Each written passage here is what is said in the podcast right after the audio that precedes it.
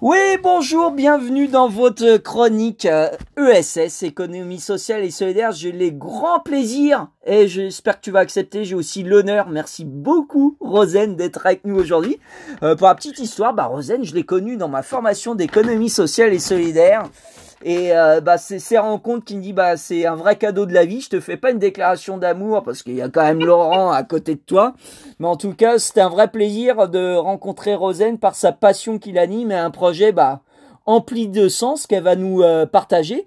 Donc euh, Rosen a créé le projet Famille Solidaire euh, Bretagne. Donc on visite, on, voyage un peu aujourd'hui. Nous on est en Haute-France, comme tu sais, à Rosen. On est du Nord, on est du Grand Nord, où il fait très très froid. Pour l'instant c'est encore la fonte des glaces, t'imagines bien. Et donc on est content de, de retrouver la la rosée, la petite pluie de, de Bretagne. Et puis bah on va te les. Il ne pleut jamais. Il ne pleut jamais, ben je sais, c'est comme c'est comme la réputation des Hauts-de-France. Il ne neige plus en tout cas, et il pleut très peu. Donc bah Rosen, bah ravi, ravi, ravi euh, d'être avec toi. Euh, c'est vrai que bah tu vas nous faire découvrir comme tu sais faire très naturellement, vivre ton projet avec émotion et peut-être nous partager bah c'est quoi le projet euh, Famille Solidaire Bretagne et qu'est-ce qui a fait que tu as osé oser euh, oser pour euh, nous permettre de d'oser de de, de, de vivre notre vie. Et c'est vraiment un projet qui nous a toujours moi qui m'a toujours à chaque fois que je t'ai entendu parler bah vraiment euh, ça fout toujours les larmes aux yeux et c'est toujours un plaisir de t'entendre parler du, du, projet que tu portes et que tu portes depuis maintenant quelques mois même quelques années.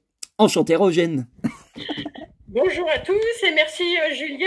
Euh, un peu trop de compliments et la tâche du coup la mission est, lourde à porter avec tout ça. Ah, non. Euh, en fait donc moi je suis donc pour expliquer le, point de départ du projet, je suis la maman d'un jeune garçon qui s'appelle Gaël. qui a aujourd'hui 24 ans et qui est en situation de handicap, qui est atteint par deux maladies génétiques rares et donc avec un niveau de dépendance élevé.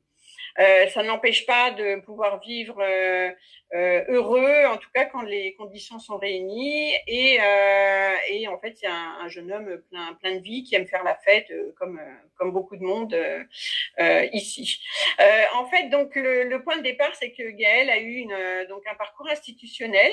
Il est parti en, en établissement dès l'âge de 4 ans et arrivé à l'âge adulte, donc il a été question d'évoquer son, son orientation vers un établissement établissement euh, pour euh, personnes euh, en situation de handicap.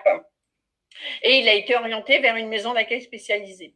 Donc euh, très rapidement, on s'est rendu compte que ça ne convenait pas du tout, du tout à ses besoins, à ses, désirs et, non plus aux nôtres d'ailleurs, puisqu'on voyait notre fils euh, euh, s'endormir littéralement et, aussi on voyait, malgré ses, capacités de communication qui sont restreintes, on voyait bien qu'il n'avait pas envie d'être là. Donc euh, c'était très très culpabilisant pour nous et euh, on va dire au bout de deux, deux ou trois ans et une deuxième masse, on a tenté une deuxième un deuxième établissement, euh, on a eu on a vraiment fait le constat que ce n'était pas possible. Pour moi, qui m'étais toujours battue pour Gaël euh, depuis qu'il est qu'il est petit, j'imaginais pas que d'en arriver là, avoir fait tout ça pour en arriver là, pour moi, c'était juste pas possible. Euh, je me suis renseignée à gauche à droite. J'ai été euh, par ailleurs très investie dans le milieu associatif euh, quand Gaël était plus jeune, donc j'avais une connaissance quand même euh, à la fois du milieu du handicap en général, mais aussi des écosystèmes et du fonctionnement des, des différentes aides, dont je ne partais pas de rien.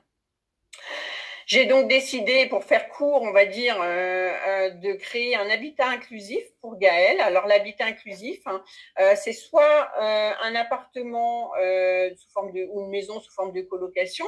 Ça peut être aussi des appartements ou des maisons groupées, c'est-à-dire à proximité les unes des autres, dans lesquelles donc vivent des personnes on dit vulnérables, donc soit liées au handicap, la maladie ou l'âge.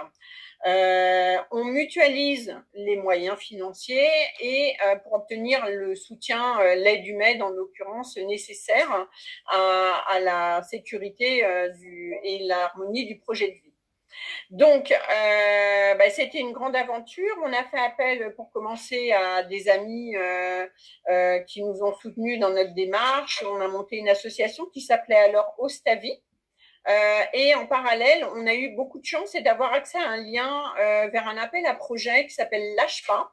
Donc, c'est l'acronyme de Les aidants concepteurs d'habitat partagé et qui était porté par Famille Solidaire.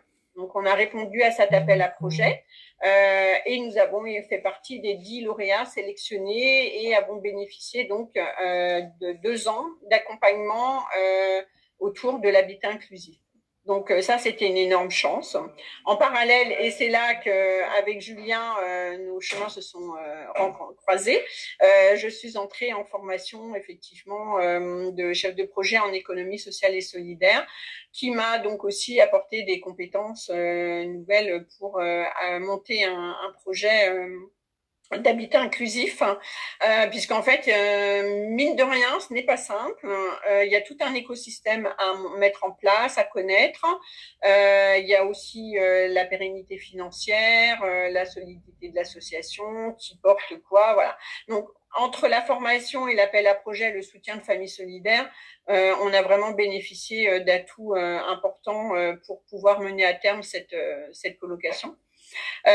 donc, en octobre 2018, on avait à la fois euh, le démarrage de l'accompagnement euh, famille solidaire, le démarrage de la formation, et on avait aussi nos quatre familles euh, intéressées par le projet, avec donc quatre colocs. Hein, donc c'est Gaël, Charlène, Baptiste et Kevin, qui ont tous entre 22 et 29 ans. Euh, ils sont tous atteints de pathologies rares, euh, épilepsie pharmacorésistante, autisme, avec un niveau de dépendance important, voire euh, des troubles du comportement euh, importants également. Donc, en règle générale, c'est une population qui n'est pas du tout concernée par l'habitat inclusif. Nous, on fait le postulat que tout le monde a le droit de vivre de façon individuelle. Euh, de, je, je, je, coupe là parce que du coup, euh, euh, donc nous on part du postulat euh, que euh, nous pouvons euh, tous, tout le monde a le droit de vivre sa vie avec et comme les autres, le plus possible dans le cadre d'une vie ordinaire. On y a cru et aujourd'hui, en fait, je, je peux dire qu'on y est arrivé. En mai 2019, on a ouvert notre colocation. Donc, euh, on a aujourd'hui un an d'existence. euh, il y a eu la période très particulière que nous avons tous connue, qui est euh, le Covid. Et euh, suite à la période de confinement, tous les colloques sont rentrés à la maison et euh, étaient super heureux de se retrouver. On a bien, on a constaté vraiment que le lien était fait euh, et euh, ils étaient contents de rentrer chez eux. Chez eux. Ouais. Aujourd'hui, ils disent c'est là que j'habite. Euh, c'est ma maison, c'est la coloc. Et, et, on a vu que pour certains, c'était, il y avait eu des difficultés hein, pendant le confinement, des troubles du comportement qui sont revenus et tout ça. Et le retour à la coloc, a, ouf, a, a libéré les parents, mais hmm. aussi a, a permis euh, d'apporter euh, aux, aux, colocataires aussi un certain soulagement et à nouveau un épanouissement euh, qui est euh, euh, parfaitement visible. Alors c'est une maison, ils habitent aujourd'hui au sein d'un lotissement, dans une maison euh, en location euh, classique, un propriétaire, euh, un, un, bailleur privé. C'est une maison qui ne se distingue absolument pas des autres et ça c'est très important pour nous. Ils ont, ils disposent d'une voiture de, de loc qu'ils ont, qu'ils financent tous les quatre, donc ils mettent en commun les moyens financiers pour pouvoir vivre euh, le plus possible comme les autres. Donc, il n'y a pas de portage de repas ni quoi que ce soit. Ils sont accompagnés 24 sur 24, 7 jours sur 7, hein, et euh, ce sont les accompagnants qui font la cuisine avec eux. Euh, on souhaite aussi, nous, au niveau de Famille Solidaire, s'inscrire dans une démarche euh, éco-citoyenne. Donc, euh, ils ont été inscrits sur les listes électorales. On est sur circuit, du circuit court pour tout ce qui est alimentation.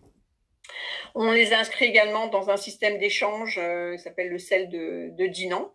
Et euh, voilà, c'est une façon de participer aussi euh, en AMAP. Euh, voilà, donc c'est une façon de participer en tout cas à la vie locale. Et euh, aujourd'hui, on peut dire aussi même dans le voisinage, malgré des fois c'est un peu plus compliqué par rapport à certains troubles de comportement, mais euh, ça reste quand même un projet aujourd'hui qui est très bien intégré dans le, dans le voisinage. Donc ça, c'est aussi important.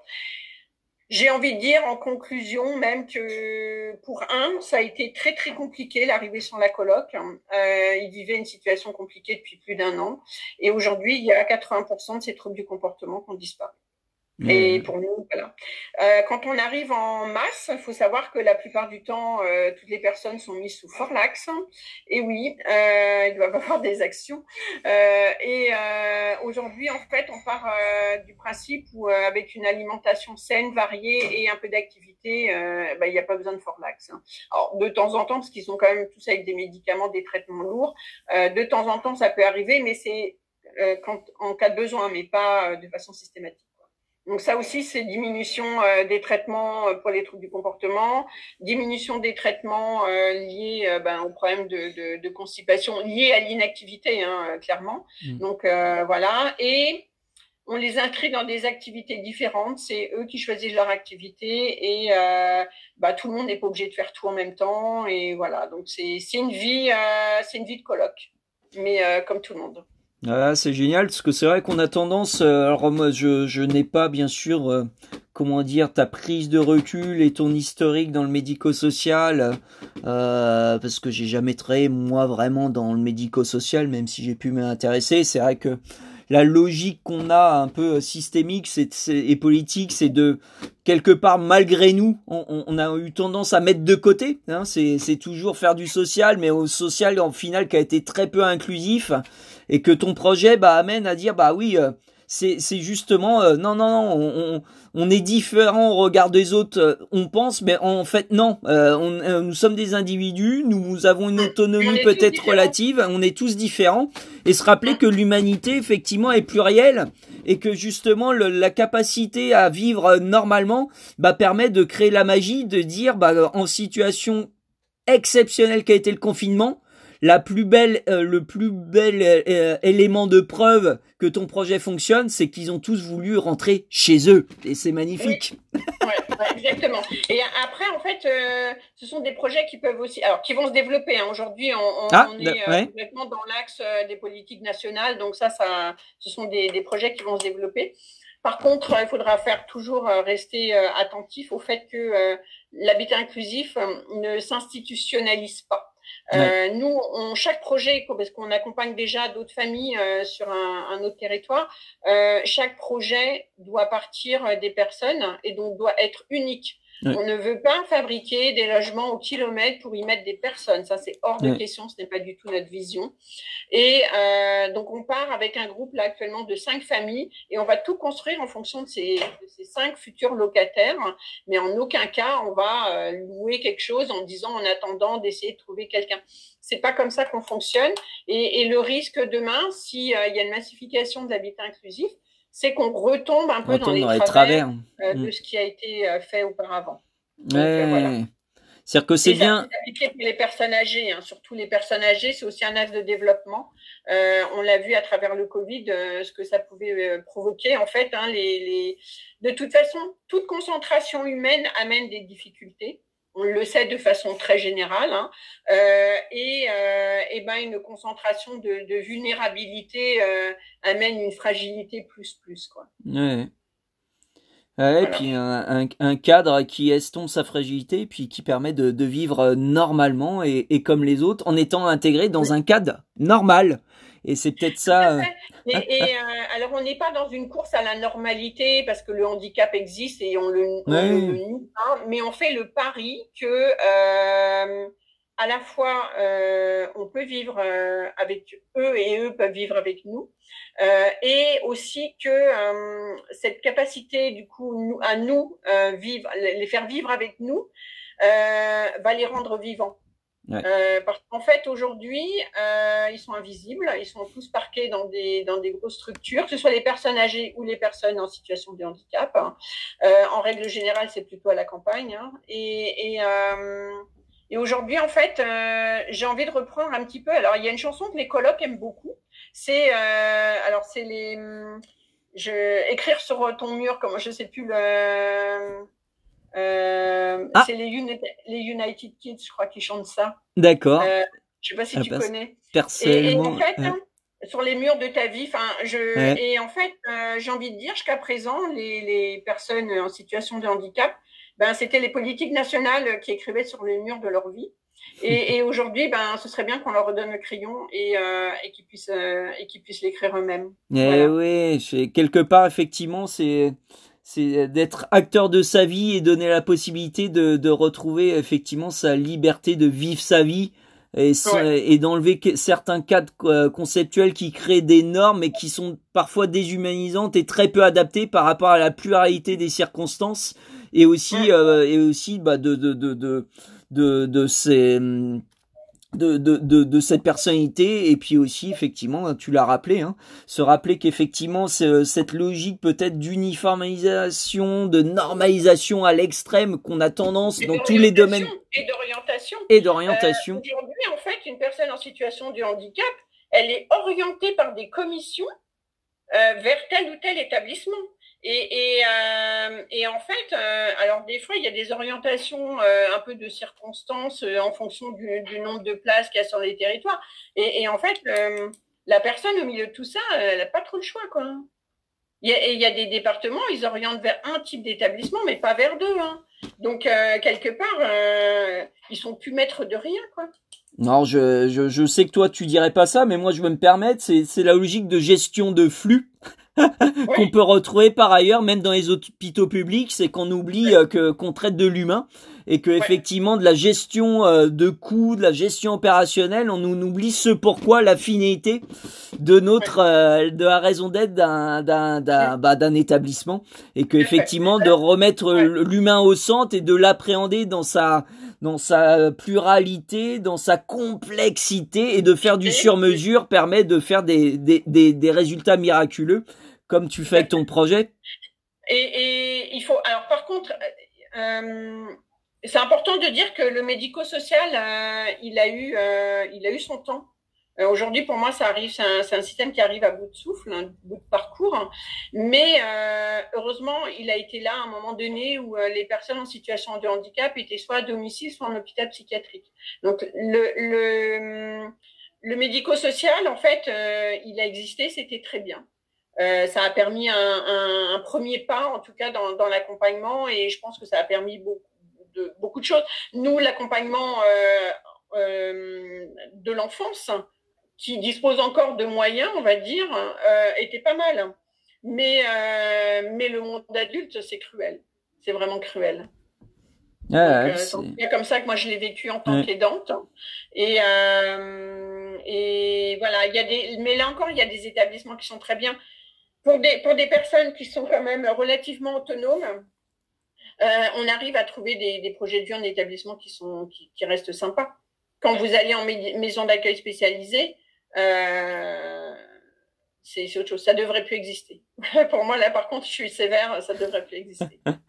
ouais, bah, de toute façon, on a tous besoin de d'évolution et puis surtout de réadaptation. C'est pas grave. Justement, on évolue tous. Euh, justement, c'est un chemin d'apprentissage qui nous amène à être toujours meilleur au quotidien par rapport à ce qu'on a vécu la veille et que c'est pas un jugement de valeur, c'est un constat qui est très factuel par rapport à des résultats et qu'à un moment donné, bah, faut faire évoluer le système et pas défendre un système coûte que coûte, mais plutôt de le faire évoluer coûte que coûte à bon escient, sans parti pris, mais en remettant au centre, bah, l'humanité, notre brin d'humanité, on a cinq sens, bah aidons, aidons-les à les raviver et retrouver peut-être du bon sens des fois, sans rentrer dans des convictions dogmatiques et, et des croyances et, et qu'on doit tous évoluer et puis de, prendre le meilleur euh, quand on voit qu'il y a des choses qui fonctionnent, bah dit bah tiens, très intéressant, expérimentons, faisons-le. Et toi, t'as as créé euh, quelque chose qui était pas, qui était très expérimental au final, qui n'existait pas. Et c'était pour répondre à une carence que que t'as malheureusement euh, vécu et que beaucoup de personnes vivent aujourd'hui. Donc c'est de trouver de, de, nouveaux modèles qui fonctionnent bien et d'expérimenter, prendre le risque que d'autres ne mm. prendraient pas des fois. Voilà. Après, en fait, je pense que ce qui est important aussi, c'est que l'habitat inclusif, hein, ça doit rester une troisième voie, c'est-à-dire que ne pas tomber dans, à enfin, un petit peu dans le, la, la monoréponse qu'on avait jusqu'à présent, de pas tomber non plus dans ce travers. C'est-à-dire qu'il y a des personnes qui se trouvent très bien en, établissement. Il y a mm. des, des, établissements qui conviennent bien, qui sont qui ont des, des projets euh, dynamiques. et euh, je pense qu'il faut c'est laisser le choix. Laisser le choix. Ouais. Et, euh, et, et, je crois que c'est ben, dans la vie ordinaire, euh, nous euh, on fait des choix. Euh, par rapport à notre logement, à notre projet de vie. Et ben là, en fait, aujourd'hui, euh, ben, euh, c'est de pouvoir laisser ce choix. Et que ce soit l'institution ou l'habitat inclusif ou la famille, mais, mais voilà, au moins qu'il y ait un choix. Ouais, mais pour laisser le choix, faut donner des, des choix alternatifs et faut aussi innover. Et c'est bien bah, une innovation euh, sociale et qui, qui a du sens. Hein. C'est c'est c'est là que tu vois que effectivement euh, avec beaucoup de cœur, c'est le cœur d'une maman là qui a qui a, qui a, qui est dans une entrepreneuriale et qui donne du sens pour beaucoup de monde aujourd'hui et qu'on espère euh, effectivement que bah ce ce, ce modèle vertueux bah puisse être euh, répandu mais adapté comme tu l'as dit c'est pas répandu créer une norme mais bien adapté et comprendre la complexité qu'il y a dans un projet par rapport à un territoire par rapport à un quartier euh, et par rapport bien évidemment euh, aux individus qui, qui, qui vivront et qui oseront vivre leur vie grâce à ce cadre. Aujourd'hui, par rapport à, alors nous, c'est vrai qu'on a fait le choix de, de, de devenir famille solidaire Bretagne parce qu'on partage vraiment une vision avec le, le, Famille Solidaire au niveau euh, qui, est, qui, est, situé euh, à Mulhouse. Euh, c'est pour nous aussi acquérir de la force hein, par rapport, euh, parce qu'il y a un moment donné, euh, si euh, le gouvernement va à fond sur l'habitat inclusif, si on est tout petit dans notre coin, on sait bien ce qui va se passer. Mais il existe déjà les autres porteurs de projets qui étaient avec nous sur dans l'accompagnement Lâche pas. ils existent sur le territoire national et, et avec des différences très importantes. Hein. donc on voit voilà que ça, que ça peut ça peut ça peut exister et, mm. euh, et que chacun s'adapte effectivement à ses propres euh, à ses propres problématiques. Donc Famille solidaire au niveau national aujourd'hui est en capacité euh, d'accompagner ou d'orienter des porteurs de projets vers vers vers l'habitat inclusif en fait. Ah ouais. Pour des personnes âgées ou des personnes en situation de handicap. Ouais. Alors nous en Haute-France, si effectivement on dit bah oui ça ça donne envie, on expérimente, on va chez toi et on se rend compte, euh, bah ouais, effectivement, c'est assez, euh, ça, c'est, c'est, j'ai l'impression que c'est un rêve qui est, qui est devant moi, qui est une réalité, qui est vraiment une solution. Euh, comment, quels sont, auprès de qui on peut se référer? Est-ce qu'il y a des justement familles solidaires Hauts-de-France qui existent? Je ne sais pas, moi je connais pas le réseau. Comment on peut faire monter un projet comme tu as fait sur notre territoire? Euh, il faut contacter pour ça ces familles solidaires au niveau national à Mulhouse. Euh, ils ont des chargés de projet en fait hein, euh, qui euh, orientent en fait les, les, personnes. Nous sur les Hauts-de-France, par exemple, Famille solidaire Bretagne n'a pas vocation à aller euh, sur les Hauts-de-France, hein. mais par contre Famille solidaire au niveau national dispose de, de, moyens et peut orienter ou accompagner d'ailleurs des porteurs de projets qui seraient intéressés dans d'autres dans d'autres régions. Ouais. Bon, s'il y avait un mot de la fin, parce qu'on a, on a envie de poursuivre, hein, bien évidemment. euh, ben, merci déjà à toi, Julien. Euh, et puis, euh, c'est toujours un contact euh, très, très sympa. Et puis, euh, j'ai, j'ai envie de dire que vraiment, euh, c'est pas toujours simple. Hein, c'est pas le pays de oui, oui, comme j'ai tendance à dire. mais, mais franchement, franchement, allez-y. C'est, il y a tellement de, de je crois que j'ai pas de mots pour qualifier euh, ce qui se passe sur la colloque euh, parce que hum, c'est assez extraordinaire de les voir euh, exister comme ils existent aujourd'hui et euh, participer à la vie, être heureux en fait. je crois que le principal c'est qu'ils soient heureux, ils le sont. Et, euh, et notre petit projet, ben c'est une belle leçon de vie, je trouve. Hmm. Voilà. Bah, merci à toi, un grand merci à toi, Rosane, comme bah d'habitude, nous partager une histoire de vie, c'est que je pense qu'à un moment donné, dans le monde dans lequel on vit, on a tendance à créer des fictions, mais les plus belles euh, histoires, c'est bien celles euh, du vécu, de l'expérience, euh, de, de, de penser effectivement l'humain dans sa dans, sa globalité, dans sa complexité, de se rappeler qu'effectivement, bah, on a beau chercher des normalités, une efficacité opérationnelle, la seule efficacité qu'on peut trouver, c'est celle qui, qui effectivement redonne du sens à la vie et qui nous permet d'oser sa vie et de choisir sa vie. Et c'est bien ce qu'on a compris et que fait et, qu'il faut des cadres pour ça. Parce qu'effectivement on n'est pas égaux euh, face à nos capacités, à toutes les capacités qu'on peut avoir, euh, physiques, intellectuelles. Il y a des, des, des trajectoires de vie qu'on perd aussi au cours de vie, ces capacités. Et qu'il faut des cadres pour continuer à vivre malgré euh, ce qu'on peut rencontrer dans une vie pour toujours oser et exister tout simplement et être euh, trouver le cheminement, le chemin pour être heureux. Et tu nous donnes beaucoup d'espoir encore aujourd'hui de dire que quelles que soient les circonstances, même si des fois on a l'impression de ne pas avoir de solution, bah grâce au cœur et ce qui nous anime, ce qui nous anime, on peut réussir des choses et des choses qui peuvent, peuvent être partagées, doivent être partagées auprès d'autres pour redonner de l'espoir pour ceux qui ont perdu euh, espoir. Et un grand merci aussi pour ça d'autonomie. Ça, c'est quelque chose qu'on retrouve vraiment très souvent dans les freins. Les personnes elles-mêmes, euh, les familles hein, en général euh, euh, qui accompagnent, ne pensent pas possible pour leur enfant l'habitat inclusif parce qu'ils n'ont pas d'autonomie. Et, nous, on accompagne vraiment les quatre colloques qui sont accompagnés là sont tous des, des colloques qui ont besoin d'accompagnement 24 sur 24, euh, qui peuvent pas rester seuls. Et, et, même s'ils donnent à voir des fois, hein, parce que des fois ils donnent à voir, euh, on a l'impression qu'ils ont des capacités, et ils en ont bien entendu, mais euh, euh, voilà, il y a beaucoup de, de, de, de, mimétisme ou des choses comme ça qui donnent à voir, mais euh, concrètement, euh, il y a beaucoup de dépendance. Donc l'habitat, la dépendance, le niveau de dépendance ne doit pas être un frein à l'habitat inclusif. Ouais, ouais. Bah, merci beaucoup pour cette leçon de vie qui va nous donner, euh, j'espère, qui nous donner euh, l'envie de d'oser, d'appeler aussi Famille ah Solidaire Bretagne et puis peut-être de t'appeler pour ceux euh, qui voudraient t'appeler et que tu me partages. si je suis sûr que tu es d'accord, j'anticipe un peu, mais je sais que tu diras jamais non, de partager bah ce beau projet de vie qui permet bah, d'exister et, et d'être heureux. Merci beaucoup Marozène pour ce partage. Et puis à bientôt en Bretagne ou en Haute-France. Hein. Pour porter un projet d'habitat inclusif, peut-être en Haute-France grâce à toi. Voilà. bon, les amis auditeurs, vous voyez comme quoi tout est possible, qu'on peut oser, et puis euh, chacun son cheminement pour être heureux. Et le, la seule façon d'être heureux, c'est vraiment d'être connecté, de pas être cloisonné, et peut-être euh, des fois aller à l'encontre de certains cadres conceptuels établis, parce que être dans la norme n'est peut-être pas toujours la voie de, de, la raison, et que chaque norme doit évoluer par rapport à des choses euh, qui, qui ont fait peut-être fonctionner à un moment donné, mais qui ne fonctionnent plus ou qui doivent être euh, revus, revisités euh, sans dogmatisme mais euh, avec du pragmatisme comme a pu faire Rosen. Encore merci beaucoup Rosen. À bientôt.